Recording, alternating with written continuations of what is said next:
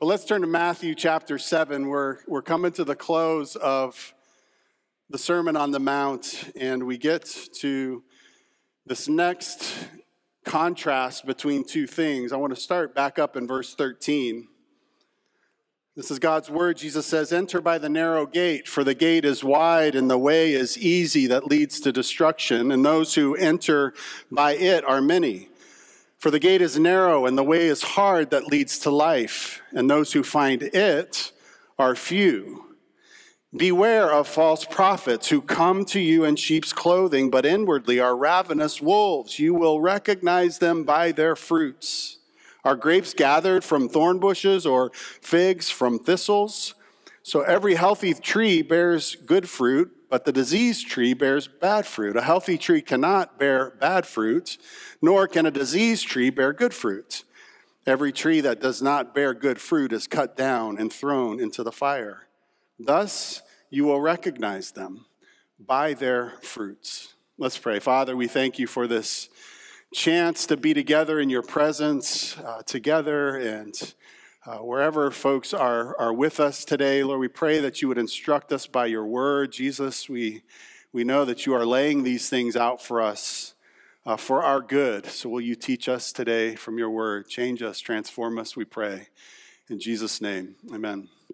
Amen. I think we all know that there are a lot of really important decisions in, in life, aren't they? Decisions that that certainly seem crucial, things that I think that most of us in our lives would like to get right or at least have gotten right if we've already made them. We make decisions about our jobs and, and our career paths. We make decisions about relationships. We make decisions about who to marry and to, to have kids or how many kids. We make decisions about where to live, certainly where to go to church, where to plug in your life. We make decisions about whether or not to prepare for and save for retirement or not, or to start a college fund for our children or not. We make decisions about moving out of state with our family or not. Life is full of important decisions, and some of those decisions will set the trajectory for the rest of your life.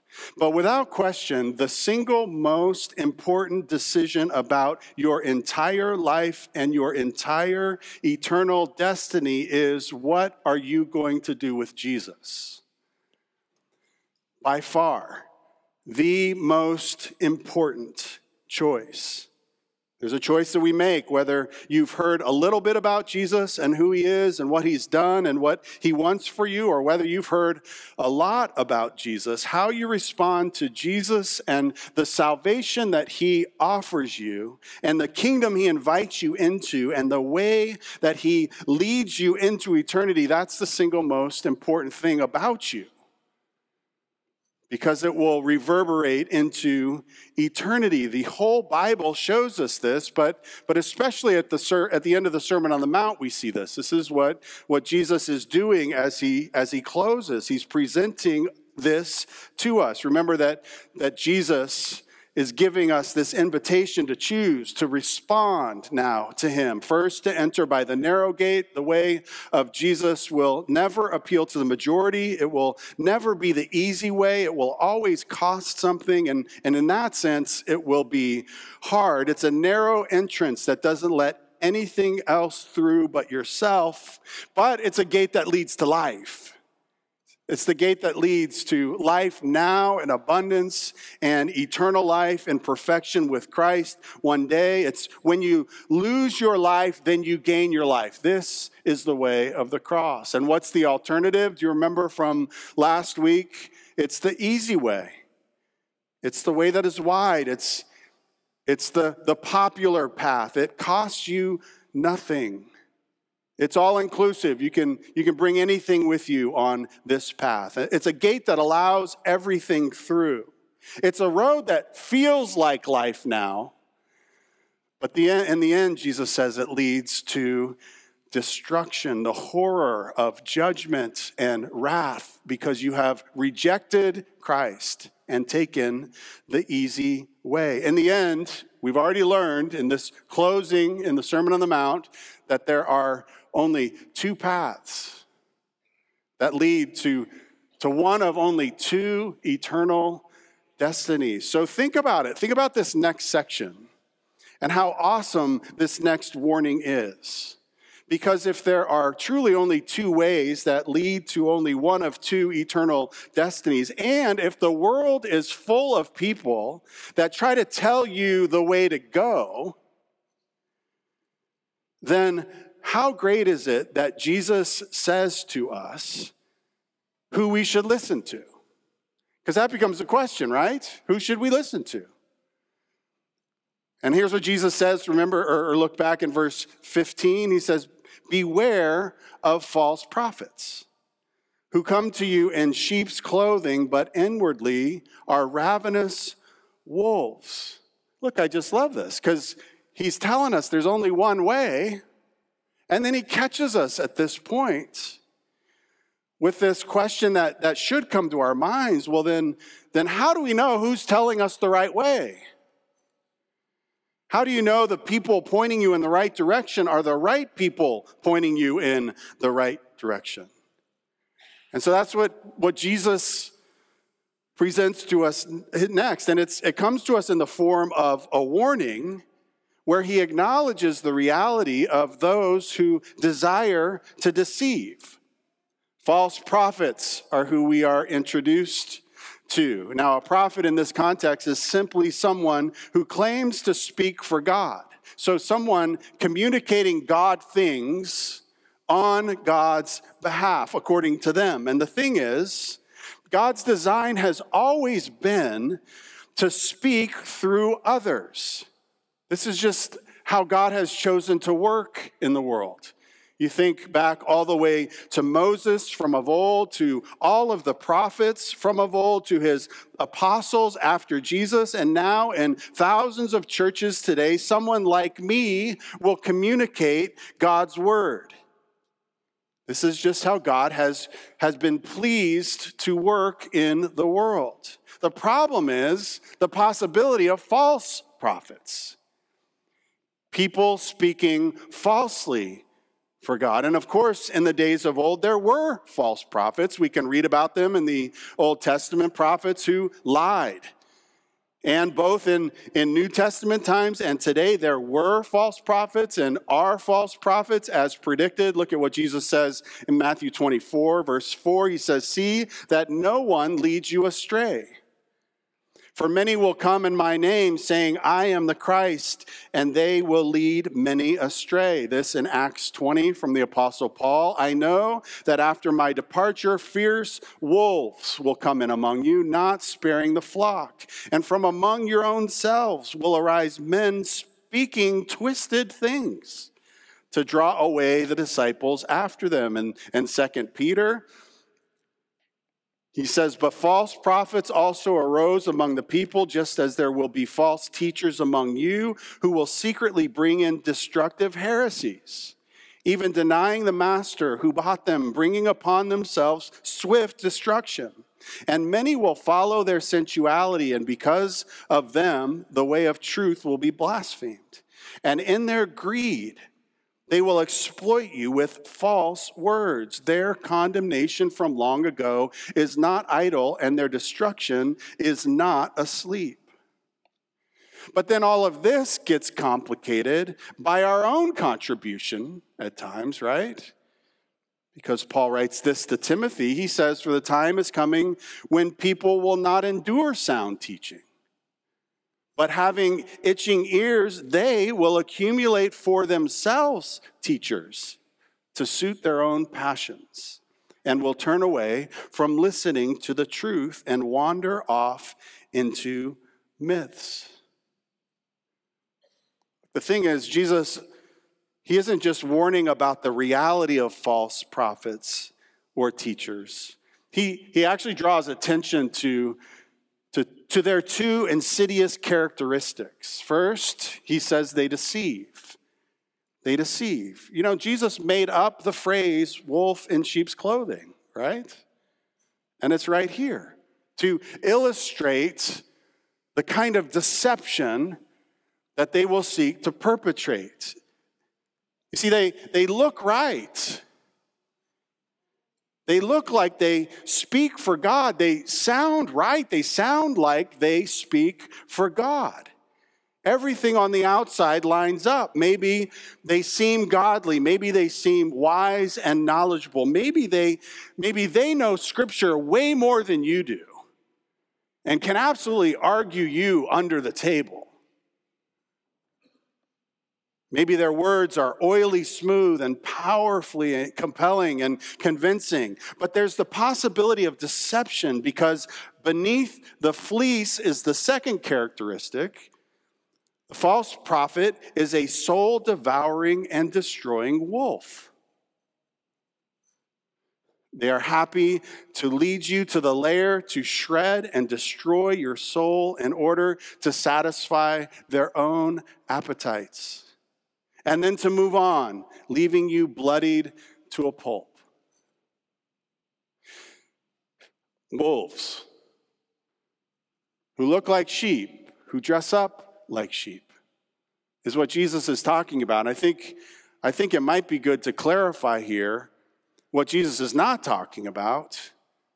Because I think there's a, a, few things that we should be clear about. He's certainly, number one, not talking about sheep in sheep's clothing.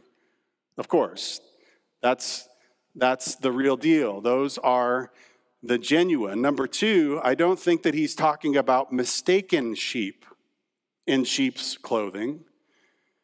And what I mean by that is that on this side of the canyon, God, or the canon, God continues to use leaders and pastors and teachers and little p prophets to speak for him. As I mentioned, that's God's way. And, and then if you think about it, the entire history of the church is then filled with teachings that absolutely contradict each other. Have you ever thought about that? This is how denominations have been formed and split over the centuries over the right way to baptize. Is it a, a believer or is it an infant? Or the right way to govern a church? Is it congregational? Is it with a board, a presbytery? Or what about views on the theological order of how someone is saved? Or what about views about the continuing gifts of the Holy Spirit? One pastor will tell you they've ceased once the scriptures were finished. The other will say, no, they haven't. Look, all this means is that well meaning sheep, pastors, teachers, and leaders they have to be wrong. Someone has to be wrong, right? Look, I, I often talk about how I look forward to the, to the day in eternity, and I don't think it'll be the first few days, but it's the day in eternity that I like to call the who was right and who was wrong day. You know what I'm talking about? I, I really look forward to this because I think God's going to get everybody together. Come on, all right, bring it in. And there's no, no sin, no more regret, no more sadness but it's going to be all right. Who was right and who was wrong? And then he's just going to go through the list, right? Creation in seven literal days or creation in seven ages. Drum roll, please. Literal days, of course. It was written right there. Come on, people right? Or infant baptism or believer baptism. Come on, drum roll, please. Believer baptism, of course. You had to be able to respond and follow Christ and then be baptized. Speaking in tongues or not speaking in tongues. Let's go. Drum roll, please. Right? Using grape juice for communion or using wine. Drum roll, please. Which was it? Who was right? Who was wrong? Now, I'm kind of kidding because though these are, are secondary issues, these things are serious, right? And pastors and teachers and leaders are serious and try to get it right, rightly dividing the word of God. But, but Jesus isn't talking about that. He's not talking about mistaken sheep in sheep's clothing. Third, I don't think he's talking about sinful sheep in sheep's clothing. Many leaders and pastors and teachers over time have fallen into sin and have disqualified themselves and even disgraced the church and the gospel. Now, this might be a kind of fruit that reveals something deeper, but we know that Christians fall in sin, and sadly, leaders do as well. It Just seems like every other week or month we've got another report of some well known, famous Christian leader, pastor, who's fallen in disgrace.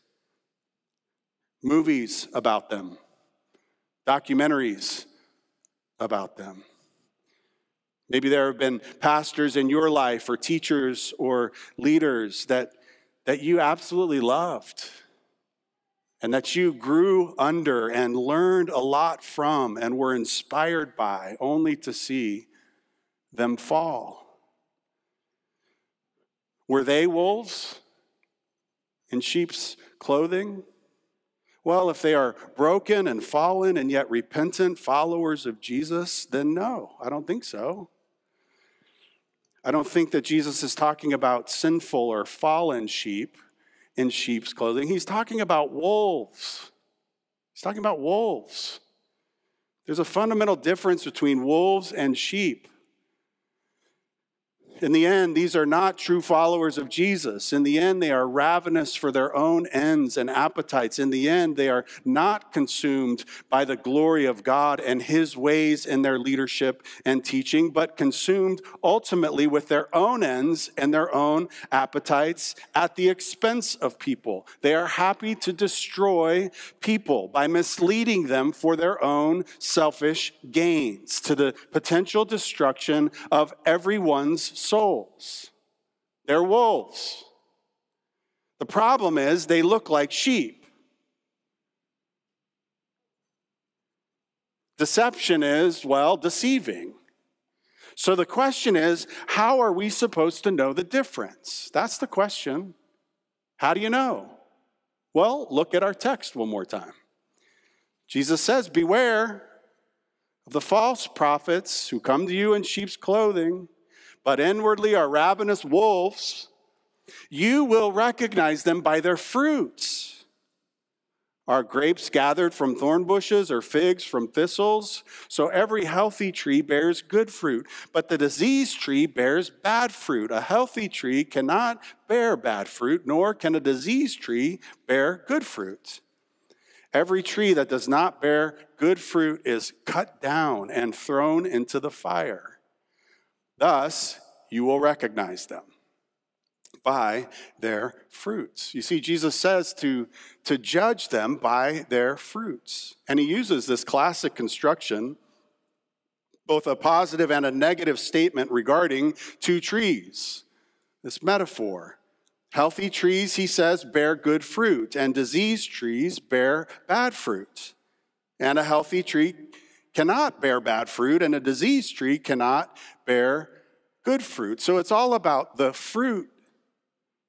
In other words, the way that you can tell a false prophet, someone who is pointing you down the wrong path, down the road that leads to destruction and horror, you can tell them by the fruit that they produce or are offering which I believe has both a short term and a long term component. I think often we can be dismayed at this idea because we know that sometimes fruit takes a long time to grow. And that maybe brings to mind kind of this, this path of suspicion.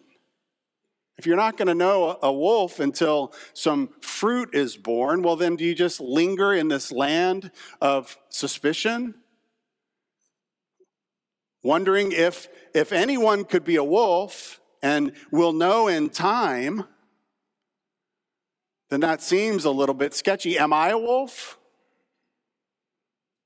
Am I just like playing the long game here? The really long game? Like, so if it's, well, you, you won't know until there's fruit. Well, I do think that there's a long term component, but but we're not left to that. There is a right now short term fruit that we are to evaluate. And I want to get really practical here because the near term, right now, fruit is what you see and hear right now. I, we don't want to bury the lead here. Jesus is saying if you think that it's a grapevine, but as you get closer and notice that it's not, that it's a thorn bush, then right now, right now, you know it's not the real deal. And if you see a fig tree and, and it looks like a fig tree, but the closer you get, you notice it's just thistles, it's not figs at all, then right now, immediately you know that it's not the right, the right thing, the real deal. There are trees in nature that mimic certain fruits, especially when you see them from far away. But if you get up close, or especially if you taste the fruit, then you know right away that it's not the real deal. So, if real fruit is truth about what God actually says, then this means that any pastor or teacher or leader that is selling you something that is in direct contradiction to Scripture itself or what God says, he's not mistaking in his interpretation. He is a wolf. If he is seeking to refute what God clearly says, then they are not speaking for God. They are a false prophet. Think about the, the near context and the two paths that we just studied last week. A false prophet, a wolf in sheep's clothing, will seek to lure you away from the narrow gates and the narrow path. They will seek to, to turn you around from that into the wide path and into the easy way. Especially when the characteristics of the narrow path are very clear in Scripture. I think we can illustrate this using for sure what wolves love to mess around with, and that is the gospel itself and sin.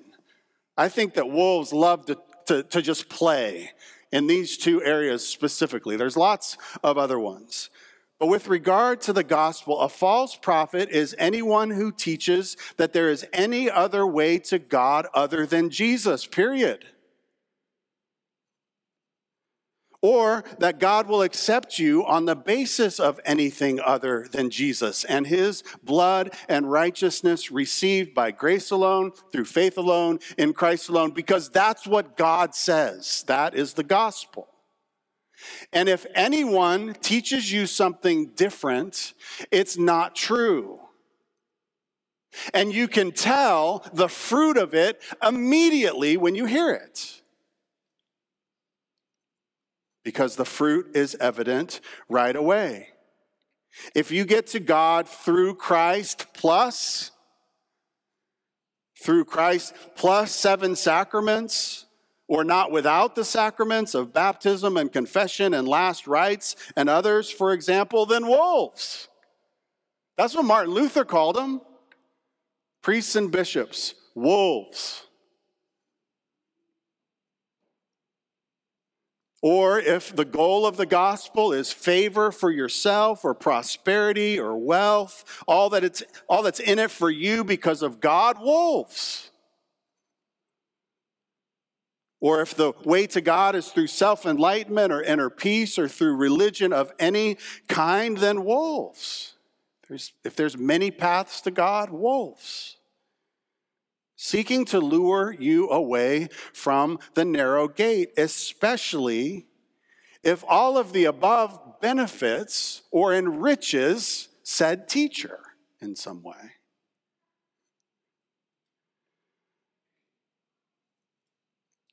Wolves love to, to mess with the gospel because Christianity is simple. Come to Christ with nothing Believe and trust in Him, and you receive it all through Him. But a wolf wants to insert themselves into that equation somehow and benefit from it. And you'll know it when you hear it. There is one gospel. Jesus is the way and the truth and the life. No one comes to the Father except through him, and with nothing with you. All the fitness he requires is you feel your need for him, right? You hear something else, you can, you can see the fruit immediately. What about with regard to sin? Well, if the clear command of Christ is, well, clear, Love the Lord your God with all your heart, soul, mind, and strength, meaning no idolatries. Love your neighbor as yourself, meaning no selfishness. Love your enemies. Forgive, be merciful, serve, deny yourself, fight sin, crucify the flesh, grow in grace, grow in love, grow in holiness.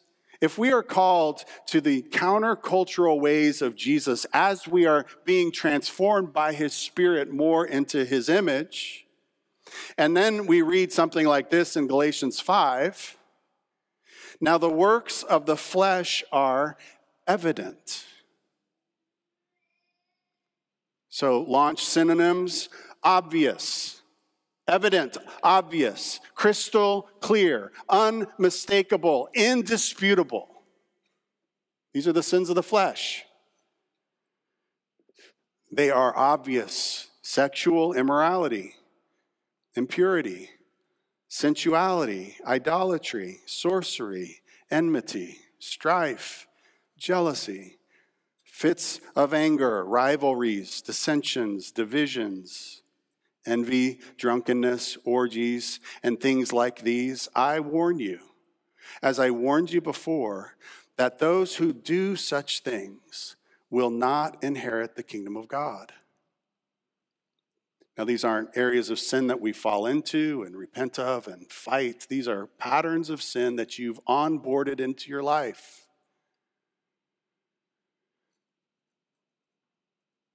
Or or Paul says in 1 Corinthians 6, or do you not know that the unrighteous will not inherit the kingdom of God? Do not be deceived. Neither the sexually immoral, nor idolaters, nor adulterers, nor men who practice homosexuality, nor thieves, nor the greedy, nor drunkards, nor revilers, nor swindlers they will not inherit the kingdom of God. And such were some of you, but you were washed, you were sanctified, you were justified in the name of the Lord Jesus Christ and by the Spirit of our God. Praise God. But it's, it's clear what God says and what God thinks. And what are the stakes? Three times in those two verses. You will not inherit the kingdom of God. The wolf says, Yes, you will. Yeah, you will. The false prophet will say that this is not sinful. And by the way, you can't look at those lists and, and cherry pick the bad sins. The, the, the, the, the sins that, that Christians tee up culturally, they're in there. But so is greed. So is jealousy. So is being a divisive person and okay with it. So is being a drunkard. Look, the, the point is the, pro, the, the false prophet is going to, to say, look, all of those things, no, no, no, no, no. They were, they were culturally conditioned way back then. It was different. This, the, the sins of the flesh, they're not as obvious as you might think. I've gotten four degrees in not only first century culture and anthropology, but I've gotten degrees in Greek, I've gotten degrees in Bible, and Paul didn't mean that. Like that, that's not what God is saying. God loves you. And and whoever and however you choose to be, God is a God of love. It's not sinful. The false prophet says there are pastors standing behind pulpits today that are preaching, You be you, whatever you is, because God loves you no matter what. And if they're talking to unbelievers, that's not true. God is love. But until you find yourself under the, the blood and the doorways of Christ, the wrath of God is pointed at you. You are enemies with God right now.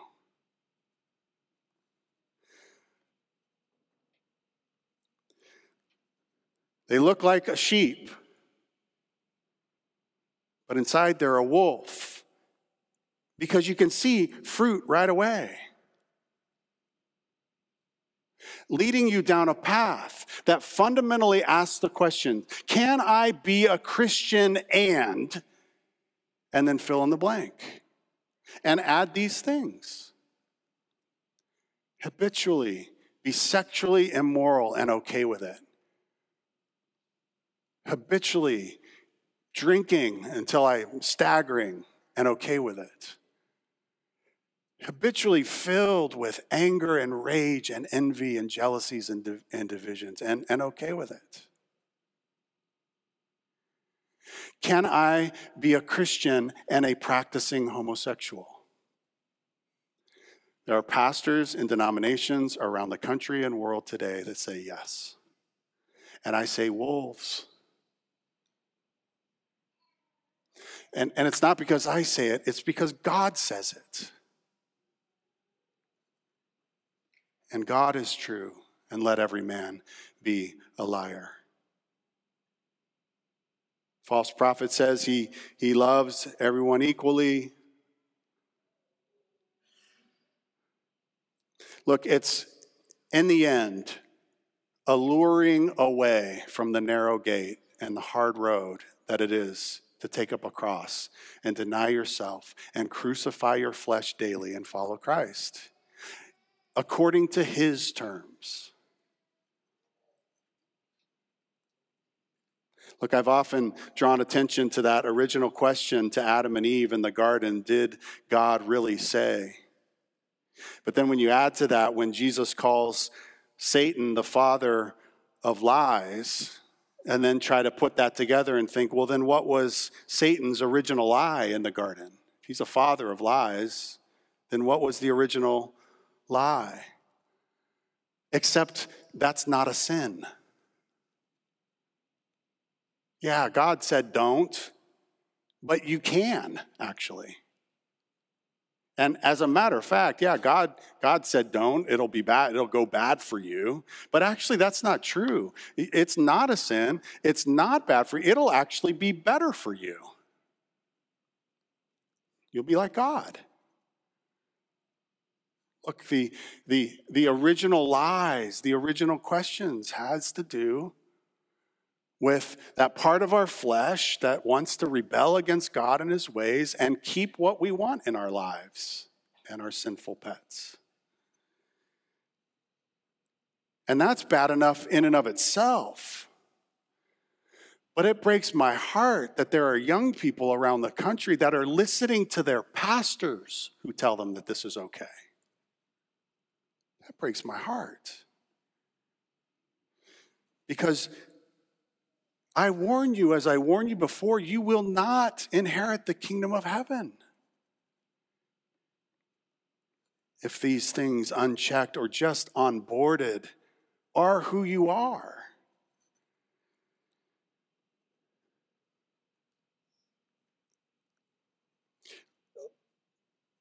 And I'm not talking about misinterpreting, because in these lists, it doesn't talk about you will not inherit the kingdom of God if you if you get baptism wrong or if you misunderstand if the gifts continue today or not or if you're a young earth creationist or an old earth creationist. That's that's not what's in here. What's in here are the things that God hates that he knows destroys our lives that lead to the path of destruction because of how he's made us and created us to be The wolf will say God doesn't hate that. Do what you want, identify how you want, drink as much as you want, be as jealous as you want, have sex with who you want, marry who you want. And whoever causes one of these little children who believes in me to sin, it would be better for him to have a great millstone fastened around his neck and to be drowned in the depth of the sea. Jesus said, They will be cut down and thrown into the fire. Jesus says. There's fruit that you can see right away. There's fruit that, that when you hear it, and especially when you taste it, it should cause a gag reflex in your soul. You should, you should spit it out immediately. You'll know them by their fruits. You're not meant to, to take it in and, and, and soak on it and, and meditate on it and think, oh, yeah, maybe they've got a point. No, you're meant to spit it out.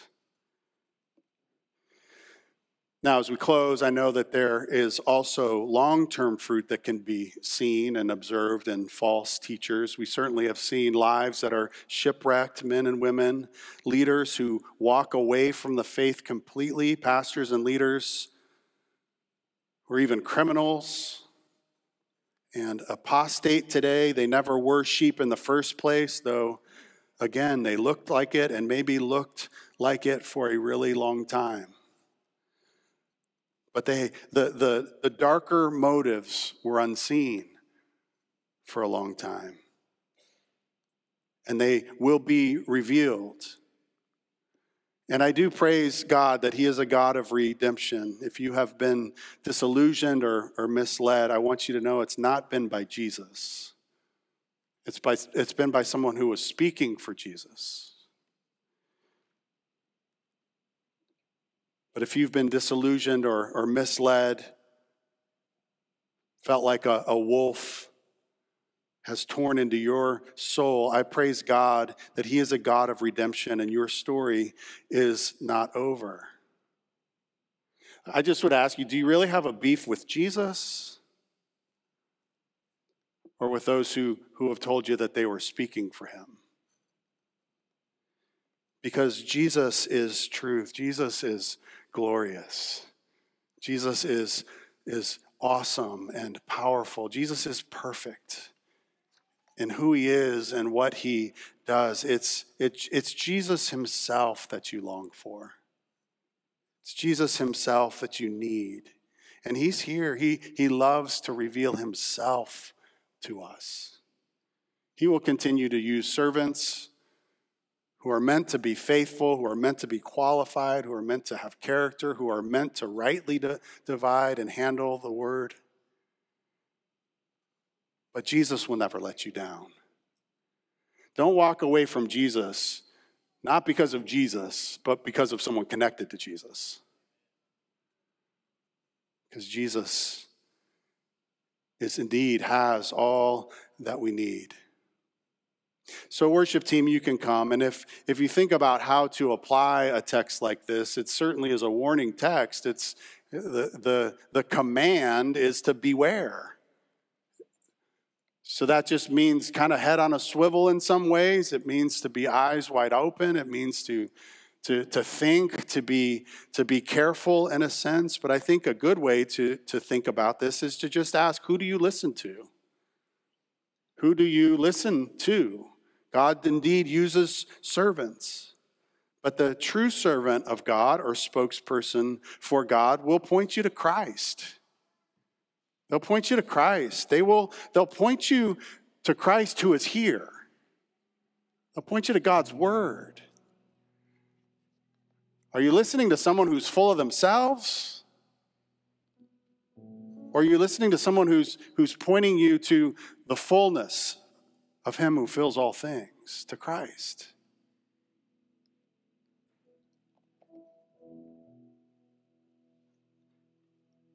Jesus is truth, and his ways are holy and righteous and good. A wolf will point you away to other options, and I think ultimately to himself or herself. You'll know by the fruit. But only good fruit comes from the good tree, bad fruit comes from the bad tree. So don't be deceived. Amen? Amen. So, Lord, we ask that you would lead us. Lord, we need you. You're the one that we long for and, and love. Lord, we thank you that you're the one who keeps us, that you're the one who protects us, that you're the one where you say that, that you know your sheep and your sheep hear your voice. Lord, we thank you for that. Your voice that is truth and, and clear and, and power. That doesn't come with the dissonance of compromise and questions and doubt and unclarity. And Jesus, we thank you that you, thank you that you are the one who is, is able to keep us from stumbling and to present us blameless before the presence of your glory with great joy. Where we look to you, we want to follow you. We thank you for this, this warning that, that means to help us to see what's true. Lord, I, I pray for churches around the country and the world. Lord, I pray for evangelicalism today. Would you have mercy on us? Or would you shine the light of truth into Christianity in America? Lord, would you halt the wolves? Would you, would you bring them down? Would you halt the lies? Because you know that the way of destruction destroys our lives now. It's a way of misery and hopelessness. It's a way of, of deep distress and anxiety and depression. Lord, people are killing themselves. Jesus, would you have mercy on us? Would your truth ring out and be compelling? Lord, would you save? Or would you send gospel preachers and teachers and influencers who speak what is right for your glory and your name as, an, as, a, as a glowing invitation into life? Lord, would you lead us with all the temptations from within and the pressures from without? Help us to follow you with joy with faithfulness. And for this to happen, Lord, we need you. So lead us, I pray. In Jesus' name, amen.